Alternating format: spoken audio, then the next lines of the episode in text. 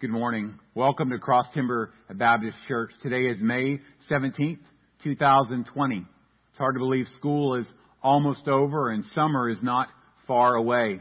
In fact, Memorial Day is next weekend.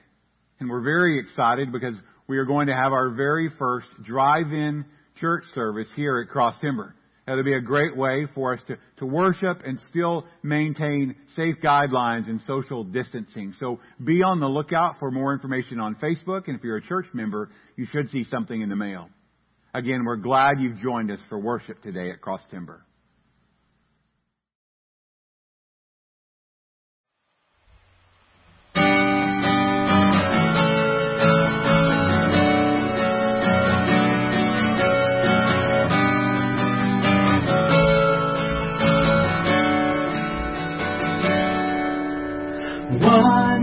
Wonderful, so wonderful is your unfailing love. Your cross is spoken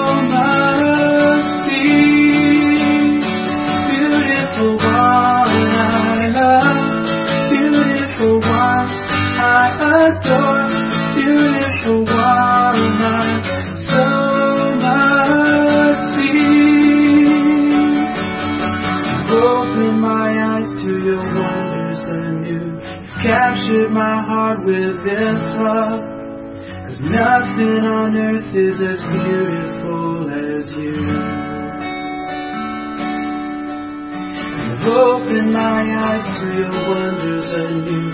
You've captured my heart with this love. Cause nothing on earth is as beautiful as you. Beautiful one, I love. Beautiful one, I adore. Beautiful one,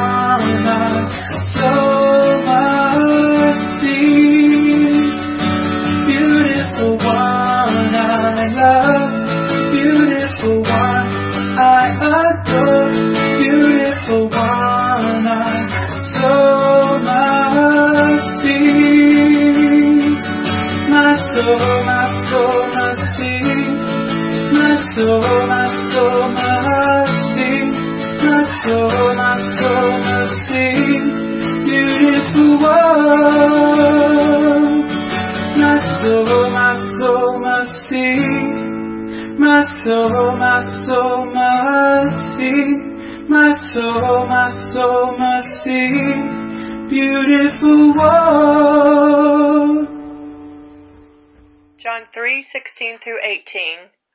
Reading from the message. This is how much God loved the world. He gave his son, his one and only son, and this is why, so that no one need be destroyed. By believing in him, anyone can have a whole and lasting life. God didn't go to all the trouble of sending his son merely to point an accusing finger, telling the world how bad it was.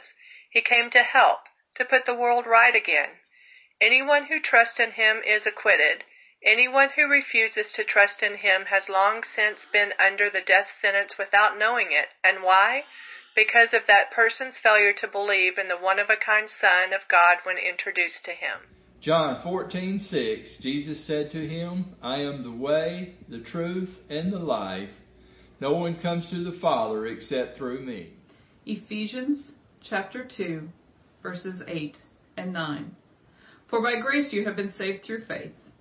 And this is not your own doing, it is the gift of God, not a result of works, so that no one may Romans boast. 10 9 and 10. That if you confess with your mouth the Lord Jesus and believe in your heart that God has raised him from the dead, you will be saved. For with the heart one believes unto righteousness, and with the mouth confession is made unto salvation. Acts 4:12.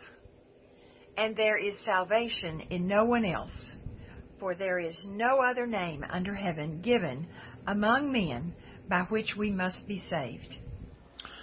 Reading from Romans 1, verses 16 and 17. For I am not ashamed of the gospel, for it is the power of God for salvation to everyone who believes, to the Jew first, and also to the Greek. For in it the righteousness of God is revealed from faith to faith, as it is written, But the righteous man shall live by faith. Romans 8:38 and 39. For I am convinced that neither death, nor life, nor angels, nor principalities, nor things present, nor things to come, nor powers, nor height, nor depth, nor any other created thing will be able to separate us from the love of God, which is in Christ Jesus our Lord.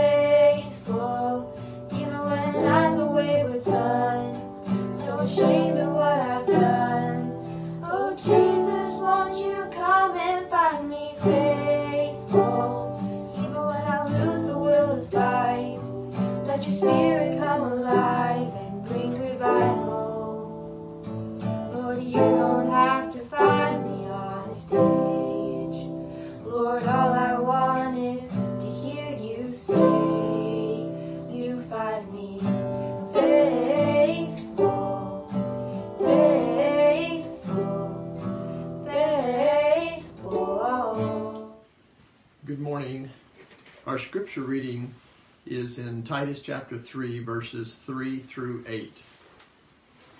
For we ourselves were once foolish, disobedient, led astray, slave to various passions and pleasures, passing our days in malice and envy, hated by others, and hating one another. But when the goodness and loving kindness of God our Savior appeared, He saved us, not because of works done by us in righteousness, but according to His own mercy, by the washing of regeneration and renewal of the Holy Spirit, whom He poured out on us richly through Jesus Christ our Savior, so that being justified by His grace, we might become heirs according to the hope of eternal life. The saying is trustworthy, and I want you to insist on these things, so that those who have believed in God may be careful to devote themselves to good works. These things are excellent and profitable for people. Let's pray.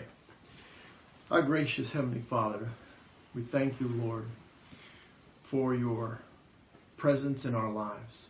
Father, that in the face of all trials, all affliction, all adversity, Father, in the face of every good and wonderful and kind thing that you do, Father, you sit on the throne. Father, you sit sovereignly and reign over our lives. Lord, to work in us your works and your deeds.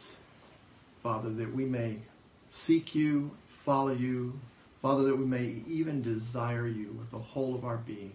We thank you, Father, that you are so persistent, Father, so faithful to work in us, to not leave us, but to be steadfast in your love Father, to be steadfast in your grace and, and your mercy in our lives. And Father, I thank you for what you are doing in the world. Father, for the trials and afflictions, Father, for the wrath that you pour out that may call lost people to seek you, to seek hope, to seek forgiveness. And Father, for your children, Father, just to give us an opportunity through the trials of the day and of the times to trust you. Father, to deny fear, deny a place for the enemy to take up residence in our lives by trusting you, by looking to you, Father, for all of our sufficiency. And we thank you for that.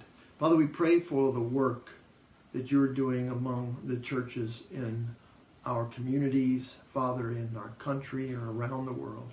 Father, this virus event is all over the world. And Father, your church is your church. Father, it's I pray that you help its light to shine. Father, that we might have a voice to those who are fearful and uncertain we might share with them the good news of the gospel. Father, we just ask you to help us, Father, to be more mindful now than ever to pray for one another. Father, to stir in our hearts the names of, of our brothers and sisters in our, in our faith family, to remember to pray for them, for whatever trials that people are facing, Father, that you would just remind us, Father, that we would be moved to pray and lift each other up. Father, thank you for your goodness and your faithfulness to us. And I just pray, Father, as, as Rusty brings our word so faithfully from what you lay on his heart, Father, that it would stir all of us, strengthen us, and draw our attention to you in all things. Father, in this we ask for your work and your power among us. In Jesus' name, Amen.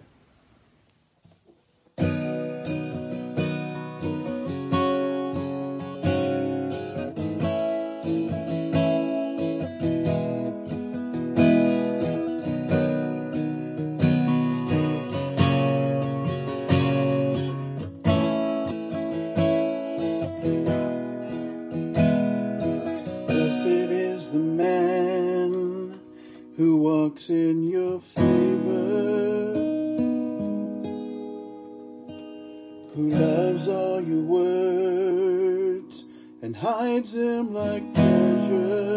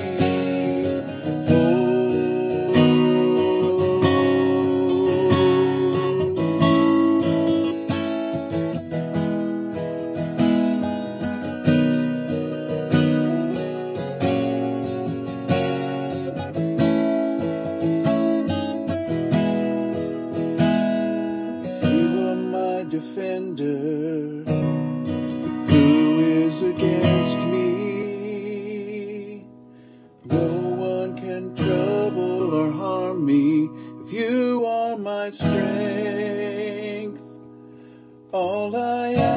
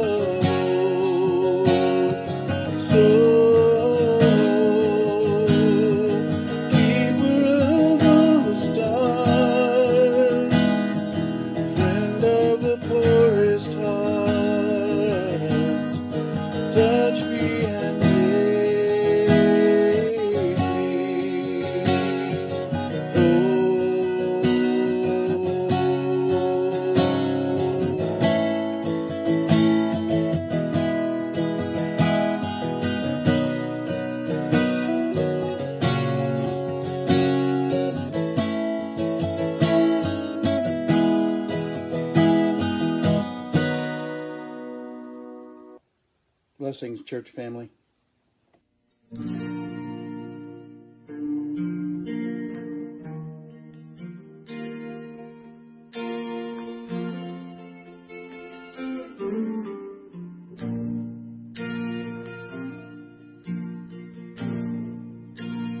Draw me close to you.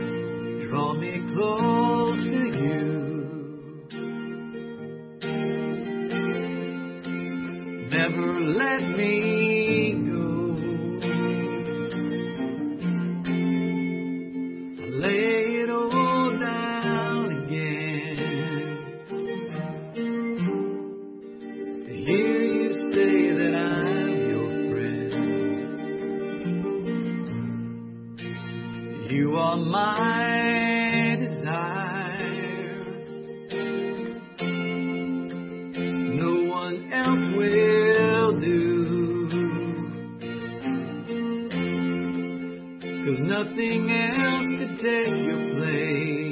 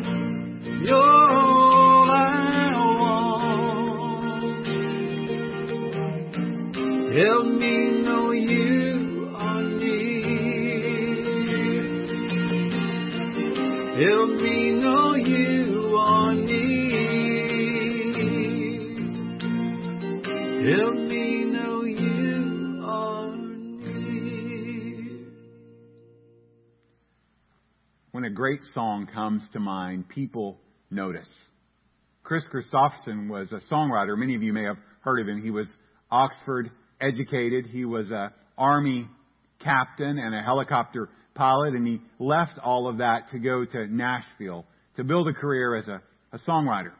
Took a job sweeping floors at Columbia Studios, hoping to be able to have someone listen to one of his demo tapes.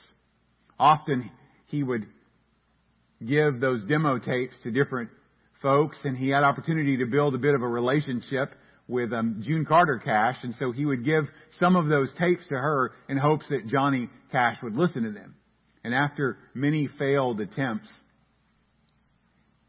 he finally landed a helicopter in Johnny Cash's yard and delivered a demo tape of a song he wrote, Sunday Morning Coming Down.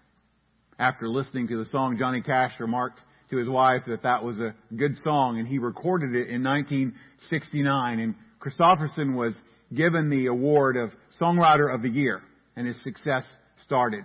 He was one of the biggest names in, in Nashville, and his life was known for the rough way that he lived and the party lifestyle. One Sunday morning after a late night concert, some friends of his took him to a church service there close to Nashville. And during the service, um, Kris Kristofferson just remarked that the preacher said, if anybody's lost, please raise your hand. And he said the last thing in the world he wanted to do was to raise his hand. But then he just felt his hand raising up. And he was hoping that nobody was looking. And then the preacher said, is anybody ready to accept Jesus? Just come on down front.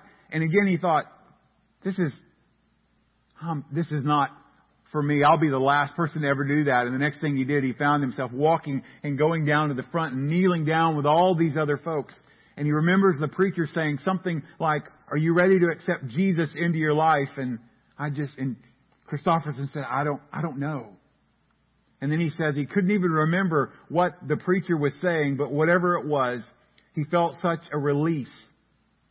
He found himself weeping in public. And in his words, he says, I felt this forgiveness that I didn't know I even needed. Out of that experience, he wrote a song, Why Me, Lord? What have I ever done to deserve even one of the pleasures I've known? Tell me, Lord, what did I ever do that was worth loving you or the kindness you've shown? Lord, help me, Jesus. I've wasted it so. Help me, Jesus. I know what I am. Now that I know that I've needed you so, help me, Jesus. My soul's in your hand. This morning is not about great songs. It's about a great salvation. Last week we looked at a great God in Psalm 145 and we saw that he was gracious, merciful, and good, faithful, righteous, and near to all who call on him. And this morning we're going to look at the great gift of salvation provided by our great God. It's motivated by His grace, mercy, and goodness. It's made possible through the Lord Jesus Christ. Earlier, Tim read for us Titus chapter 3, verses 3 through 7. That's where we'll be looking at today together. So if you have your Bible, you may want to open it up to that right now. And while you're doing that, let me just pray for us. Father, we thank you that you give us the privilege of studying your word. And we do acknowledge this morning that you are a great God and you offer a great salvation. And I pray that this message would speak to hearts. It would bring encouragement to those that are discouraged. It would bring hope to those that need hope. But most of all, it would bring salvation to those that need salvation. And I pray this in Jesus' name. Amen. What does it mean when someone says, I am saved? Many people, when you say that, I'm, I'm, I'm saved, won't even know what you mean. Some may have heard it said, but they really can't explain it, or maybe they haven't experienced it. Paul, in his letter to Titus, who was a pastor on the island of Crete, gives us one of the clearest explanations we have in all of the scriptures of what it means to be saved. The verses we look at are really one long sentence in Greek, and there's one main phrase that is so important, and it's three simple words He saved us. Everything else in the passage is built off of this phrase, He saved us. They help us to explain it, to understand it, to amplify it. And so this morning I want us to try to answer these questions. Why do we need to be saved? How are we saved? And what does it mean for us to be saved? So the first thing I want us to see is why do we need to be saved? I want you to write down, or if you're taking notes, or maybe just keep this in your mind, just the word need. Four letters. It'll help you as we work through this. You see, we need to be saved because we are all sinners and we need a Savior. Paul points Titus to this truth in verse 3 when he says, For we ourselves were. And then he begins to give a laundry list of what it looks like for someone to be apart from Christ. Listen to his description. Foolish, thinking about the wrong thoughts, disobedient, doing the wrong things, led astray, following the wrong example, slaves to the wrong master, and hated by others and hating one another, having the wrong attitude, having an absence of love. It's not really the way we like to think of ourselves. At least I don't like to think of myself that way. But it's the truth for every single person who is apart from Christ. It paints a picture that's pretty, pretty bleak. It's not pretty and it's certainly not flattering, but it is honest. And this honest picture helps us to see how bad we really are apart from Christ, the need that we have for Christ, and to learn to show compassion and gentleness toward those that are apart from Christ. Charles Spurgeon said, No man has any idea how bad he really is. And often we say things like, I may not be perfect, but I'm certainly not as bad as this person or that person. You know, I do some pretty good things and I try real hard to get along with everybody. That's probably good enough. Or surely God will see all the good that I do and see that it outweighs the bad and He'll accept me. And we fail over and over again to see the depth of our sin, the depravity of our hearts, that we are living in offense to God, and that we have a need for help, a need to be rescued. You see, when we realize what kind of sinners we are and what Christ has delivered us from, it changes our perspective toward those who are apart from Christ. It helps to free us from critical, self righteous spirits. Those that look down on the, the lost, the non church people, people that pass out judgment on others. Or we join in with Jonah in judgment of Nineveh or our neighbors and just say, God, just deal with them, rather than looking at them with love and compassion. And if you desire, like I do, to reach out to this community around us with love and compassion, then we have to remember that apart from Christ, we're just like them. The only difference in our lives, if you're a follower of Jesus, is Jesus in us. And it's only when men and women understand the dire situation of their soul apart from Christ that they see a need for a Savior. See, sin is a universal problem. Romans 3:23 tells us that all have sinned and fall short of the glory of God. What does that say to us? It says no one is good enough. No one is righteous outside of Jesus alone. No one. Not you, not me. And so, how in the world do men and women come to know that they're not good enough? Well, it's by revelation. It's God speaking to them. It's God working through the truth of His Word, what it says. It's through conviction of the Holy Spirit that we realize that we're really not as good as we think we are. We see it in Ephesians chapter 2 verse 12 where it shows that apart from Christ we're separated from God. We have no hope and we're without God in the world. So what do we need? We need a remedy. We need salvation. We need rescue. Someone to step up on our behalf.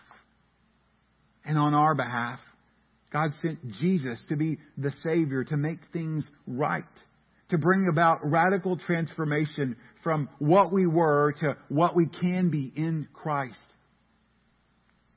You see, when Jesus, the Savior, appeared, all of God's eternal characteristics suddenly became on display for all to see. His goodness, His loving kindness, His mercy, His grace, His love. You see, Jesus brought the light of the glory of God of salvation into the world. And so when people look at Jesus, they see God, they see his attributes. And Jesus came to seek and to save those that were lost. That's exactly what the need is for men and women apart from Jesus. They're lost and they need someone to save them. They're walking in darkness and they need someone to bring them to the light. Which brings us to the second question How are we saved? Now, the key word here is provision. What did God do in response to our need? That we're sinners, unable to save ourselves. Verse 5 tells us He saved us. In Galatians chapter 1, it tells us that Jesus gave Himself for our sins so that He could rescue us. When I was in the Boy Scouts, I went through um, BSA lifeguard training. And one of the things I learned in lifeguard training were the, the four ways that you would go and rescue someone. We learned about reach, throw, row, and go. And we learned that you did those in that order that you first tried to reach out to, for someone, then you would try to throw something for them to catch. Then if you had a boat, you would row to them, and only as a last resort would you go and sacrifice yourself, swim out there and try to rescue them. In cases of a poolside rescue, most of those cases you could simply reach out or use a life preserver or a pole to be able to extend help to those that needed it. But you see, when we needed help, when there was nothing we could do for ourselves, Jesus came in person to earth to die for our sins. See, God reaches out. He goes to men and women in the person of Jesus so that salvation could be made available. It's God's work. It's never ours. Think about it. A drowning man can do nothing to save himself. It's not by our works that we can save ourselves. No, it's simply as a drowning person would have to yield to the rescue of the rescuer and not fight against them that they can be saved. It's according to God's great mercy, not our own efforts. And verse 5 reminds us of this, not because of works done by us in righteousness. See, human efforts can never save. Salvation can't be earned. It can only be received as a free gift from God. Paul, when he wrote to the Ephesians, said it this way For by grace you have been saved through faith. And this is not your own doing, it is the gift of God, not a result of works, so that no one may boast. Think about just for a moment how amazing this is. There's something we need to be saved from sin. We don't deserve it. We can't earn it. And we can't do it ourselves. Yet, God Himself provides it. He meets our need. Ephesians chapter 2 verse 4, but God being rich in mercy, because of his great love with which he loved us, even when we were dead in our trespasses, made us alive together with Christ. By grace you have been saved. Here's the reality for those that are in Christ. You were sinners without God and without hope, but God intervened. A Savior appeared, motivated by God's goodness and His loving kindness. Jesus came in person, the grace of God, and by simple faith, your life was transformed, and you're never the same again. Bill and Gloria Gaither wrote another wonderful song. I'm just a sinner saved by grace. When I stood condemned to death, He took my place. Now I live and breathe in freedom with each breath of life I take, loved and forgiven, back with the living.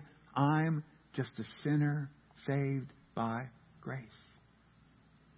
How sweet is it to say this morning, if you are a follower of Jesus, I'm just a sinner saved by grace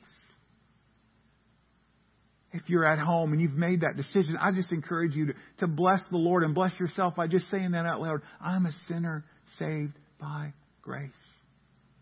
And when you hear that, if you've never made that decision, if you've never trusted Jesus, I hope you will before we're done, so that you can say you're a sinner saved by grace. Now, back in Titus, Paul goes on to describe this great salvation, and he uses three words that are helpful. He uses the word regeneration, he uses the word renewal, and he uses the word justified. It starts in verse 5 by the washing of regeneration and renewal of the Holy Spirit. Now, when he talks about washing, he's talking about an inner spiritual cleansing. Not washing the outside, but God, by His Spirit, washing over our inside.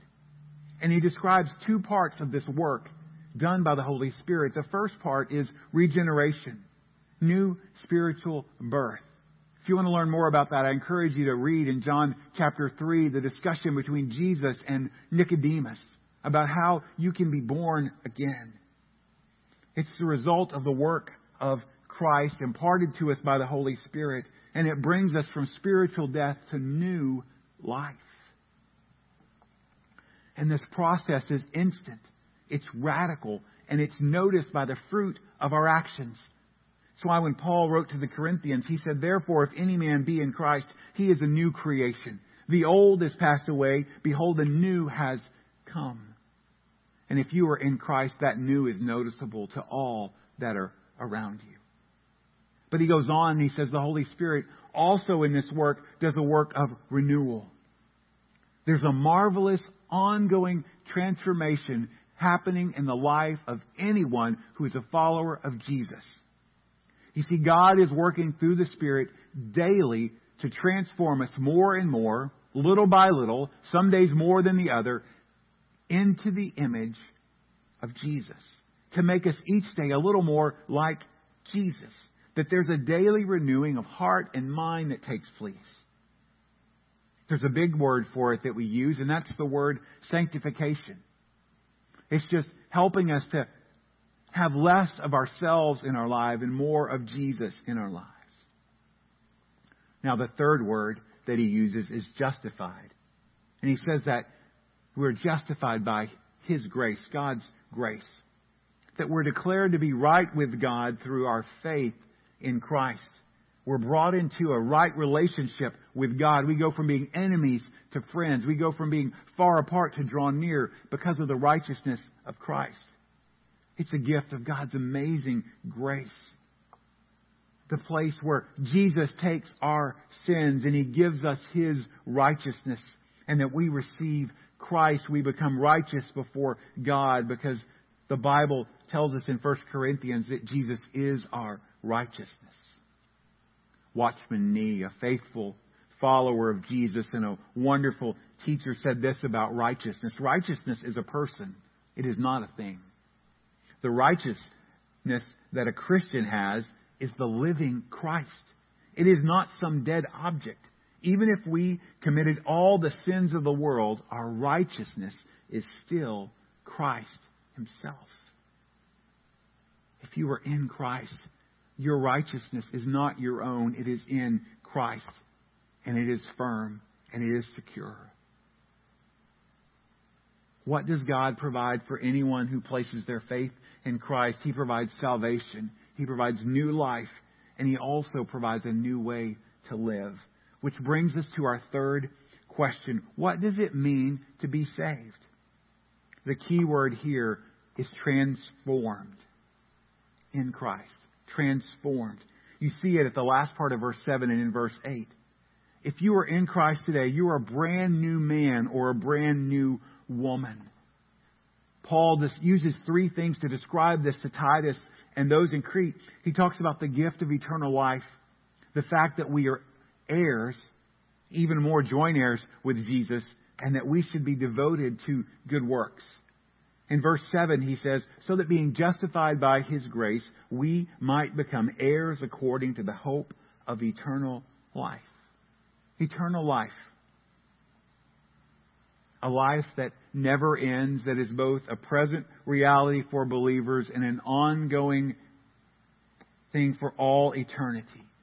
Jesus, the one who came and said, I came to give life and to give it more abundantly. John 10, in John 17, Jesus says eternal life is to know the only true God and Jesus Christ, his Son. And this eternal life is a life here on earth that is filled with fruitfulness in the power of the Spirit working through us. There's a richness, there's a depth, there's a hope, there's blessing, there's peace, there's security, there's comfort. There are challenges and there are difficulties, but there is a great God that is with us all the way. But the good news is, the even better news, if it can get better, is that that life continues on all through eternity. To the point where we will see our Savior face to face. We will be made like Him, and we will be with Him forever. Not only do we have eternal life, but we are made heirs. The Bible teaches clearly that Christians are joint heirs with Jesus or co heirs with Jesus. Equal share, equal rights. In the beginning of the book of John, John writes, As many as did receive him, he gave the right to become children of God. If you're in Christ this morning, do you think of yourself as a child of God? Do you think of yourself as a son or a daughter of the King? Do you see yourself as eternally adopted into the family of God? Because with that comes assurance. We are sure in Him. There's no need to worry. There's no need to have fear. God will watch over us. God will provide for us. He's faithful, and you can trust Him. There's also an inheritance. Being joint heirs with Jesus makes us beneficiaries to all of His inheritance. And Peter tells us that that inheritance is imperishable, undefiled, and unfading, and it's kept in heaven for you. But there's one last part of being an heir, and that is responsibility. You see, all who are saved, all who are trusted in Christ, are called to live a life that is pleasing to Him, a life of good works. That we have been transformed, and because we have been transformed, then we should live a transformed life, a life that is noticeably different to the world around us, a life that points others to God, a life that glorifies God. If you read verse 8, in Titus, he says, This saying is trustworthy, and I want you to insist on these things, so that those who have believed in God may be careful to devote themselves to good works. These things are excellent and profitable for people. Now, it's very important that we see that he says those who have believed in God before he says that they should devote themselves to good works. Because our good works will never be good enough to get us to God. But if we truly believe, if we truly have a faith in God through Christ, then it will be displayed in good works. So since you have been saved by God's grace, love, and mercy, Paul tells Titus, then you should live a life that is worthy of that high calling. The greatest expression of that is love love for God, love for others, love for God's Word, love for His truth, love for pleasing your Master in all that you do. John Bunyan in Pilgrim's Progress toward the end of the book writes this sentence The heart won over to Him, talking about God the Father will love His name, His words, His ways, and His people. You see, the reality of the truth of the gospel has to be lived out in real life. And when it is lived out in real life, it becomes a powerful testimony to the truth. It's the greatest evidence of the greatness of God's salvation. Men and women that live a life, live a life pleasing unto God, that walk according to His Word, that walk in His ways, that walk in the light of His glory and His grace, that love with a love that is so obvious that it's not from them, that it's from above, those are the ones that are the greatest testimony for the truth of what salvation is. But let me return to the question that we asked at the beginning. What do you, you mean when someone says, I am saved? All men are sinners and in need of a Savior. That's need. God did something for us that we couldn't do for ourselves, provision, and the result is a new, eternal, transformed life, transformation. Another way of looking at this great gift of salvation is to think of this sentence Jesus left the 99 to save me. See, in Matthew 18 and in Luke 15, Jesus tells the story of a man who had a hundred sheep and one is missing. And so the man leaves the 99 to search for the one. And Jesus said, and if he finds it, I tell you the truth, he is happier about the one sheep than about the 99 that did not wander off. God loves you.